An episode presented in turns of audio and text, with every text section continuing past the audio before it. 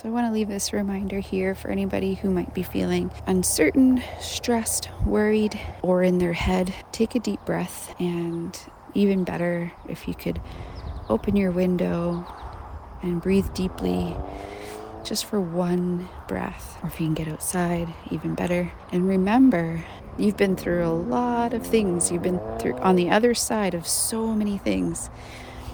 You will be on the other side of this very soon. We're energetic beings and we ebb and flow, and life ebbs and flows, and we dance with life. And this is just another part of that dance. Have a beautiful day, and I'm sending you so much love.